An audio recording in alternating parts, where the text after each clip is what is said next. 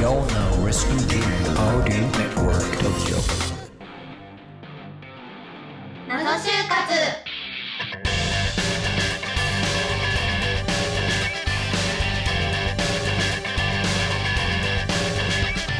皆さんこんにちは。始まりました。謎就活。今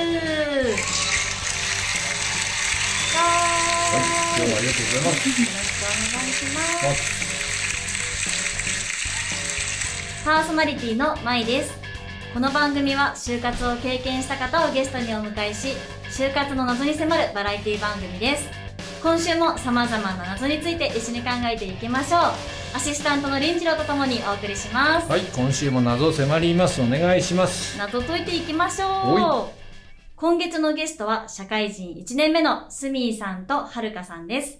お二人とも金融系を中心に受けていました今日もこのメンバーでお送りします。よろしくお願いします。よろしくお願いします。願いします。まずはじめにちょっとマイナスな気持ちになってしまう話かもしれませんが就活中のメンタル的な部分の話を、はい、うん。していきたいと思います。これは何ですか？なんか、こう、就活頑張ったけど、ある企業落ちてしまったとか、そういう時のメンタルっていうことですか？そういうことになります。ちょっとあまり、あれかな。お二人は、そういう最終面接とか、はいまあ、書類選考とかでも落ちてしまった経験ってありますか？あります。え、スミーさんとかでどんな感じだったんですかその時は？そうですね。結構引きずってしまうんですけども、なんか落ちたところの企業を考えてもうん。意味ないと思って、まあまあね。もう次に向けて頑張ろうと思ってやってました。はい。ちなみにその企業はスミーさん的には結構行きたかった企業だったんですか？そうですね。割と高い方に順位はありましたね。はうい。んなるほど。はるかさんはどうでした？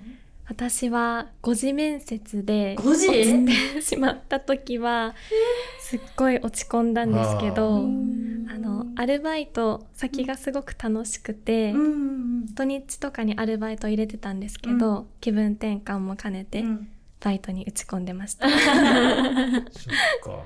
ああね、8合目まで登ったんだけど、みたいえーな。辛いかもしれないですね。はい。え、ちなみにどっちが嫌ですか？あの、こう、書類選考で落とされるのと、はい。うんその、はるかさんみたいに4時とか。うんまで行って、クリアして、それで最後に、最後の方で落とされるのと、どっちの方が食らいますかねメンタル的には。私はやっぱり最終面接とかで落ちた方が、うん。ここまで来れたのになんで最後落ちちゃうの？そういう感じって思っちゃうのでう、ん。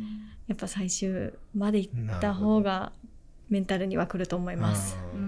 はるかさんもやっぱそうですね。り、そういう方が。はい、結構来ましたけど、うん。なんか逆に振り切れたというか、あご縁がなかったのかなって、うん。と思うことにして。まあまあ縁ですもんね、はい。結局のところね、別に自分がなんていうのかな自分が能力があるとかないとかそういう話では決してないと思います。その落ちてしまう時ってお祈りメールっていうものが来ると思うんですけれども、はい。まあ、できればもらいたくないんですけれども、ですね、お祈りメールに関して新しいサービスができたそうですよ。ほう。えー。どんな？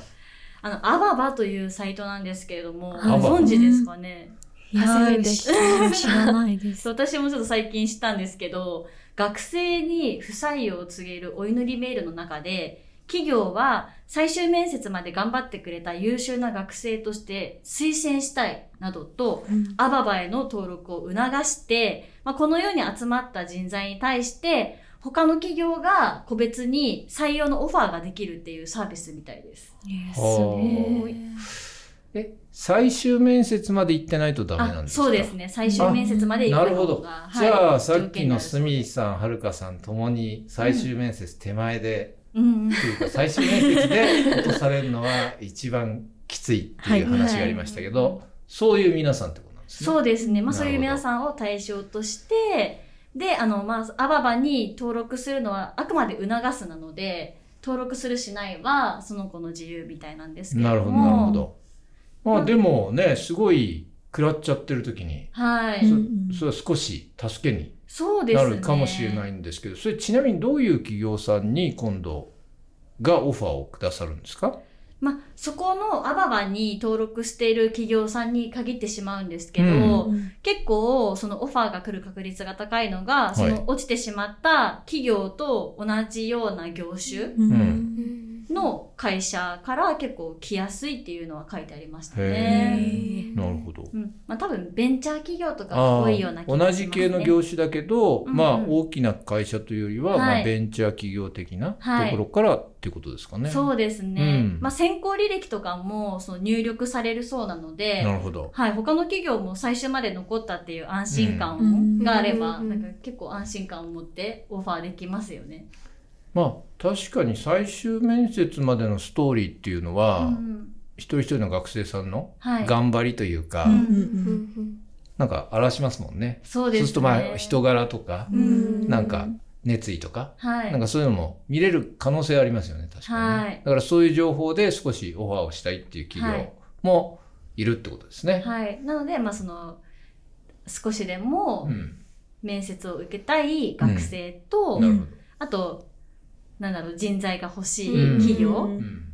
の、なんかどちらともウィンウィンというかは、すごくいいサービスですよね。特に業種、その、ベンチャー系とか、はい。まあそういうのを志望してた、はい。まあ学生さんなら、うんうん。まあとてもいいサービスかもしれないですね。はい。そうですね。ええマッチする。うん。ね。まあ多分今100社ぐらい登録されているようなんですけれどもこういうサービスが他のねいろんな企業にも広まるといいですよね。うん、そうですね。はい、うんでは今回も参りましょう。教えてあなたの大学で流れている就活の噂ありがとうございます。間に合った？このコーナーはゲストの方の大学で流れているこれ本当なの？っていう就活の噂をみんなで共有しようというコーナーです。はいはい。お二人の通っていた大学で流れていた妙な就活の噂ってありましたか、うんじゃあ、はるかさんから聞こうかな。うんは。い。えー、例えば、地方銀行とかうん。受けるときに、その地方出身の子が選考に有利っていう噂を聞いたことがありえます。ー、ずるいありますかね？いや、どうなんですかね。その会社さんの考え方だと思いますけど うん、まあでも、うん、その地域のなんか、例えば活性化みたいなことを歌っているとして、はいはい。うん。どうなんですかね？なんか同郷の人の方がう、ん。そういうのに熱心に取り組んでくれるんじゃないかとか、あるいは地域の人の気持ちも、なんかわかるんじゃないかとか、うん。まあそれはなんか、あとネットワークが広いとか、まあそういうのもあるのかもしれないですけど、はい。あれ、スミさんも金融系を受けてたと思うんですけれども、いそういう噂って聞きました？うん聞いたことはあります。なんか例えば、あの、関東にはなってしまうんですけど、うん千葉にある企業だったら、うん。千葉に住んでいる人の方うんが千葉のことをよく知ってるからう、ん有利だっていうことは聞いたことはありますね。なるほど。はいやっぱ少しはうんそういうのを気にする企業さんもあるかもありそうですね、これはしれね。ないですね。だから、その噂はあるかもしれないですね。うんうんなんか気にしすぎちゃうとうんあれかもしれないですけど。ただ、だからといって、他のエリアから、エリアの人だから、うんダメっていうことはないと思うんですけど、うんあの、そういう地元出身の人を重視するみたいなことぐらいだったらある、ありそうですよね。はい、そうですね。じゃあ次、スミさんは大学で流れてた噂ありましたか？はい。と私は女子大に通っていたんですけども、あはい。女子大は女子大ブランドがあるから、うん。合格率が他の大学よりも高いっていう噂を聞いたことがあります。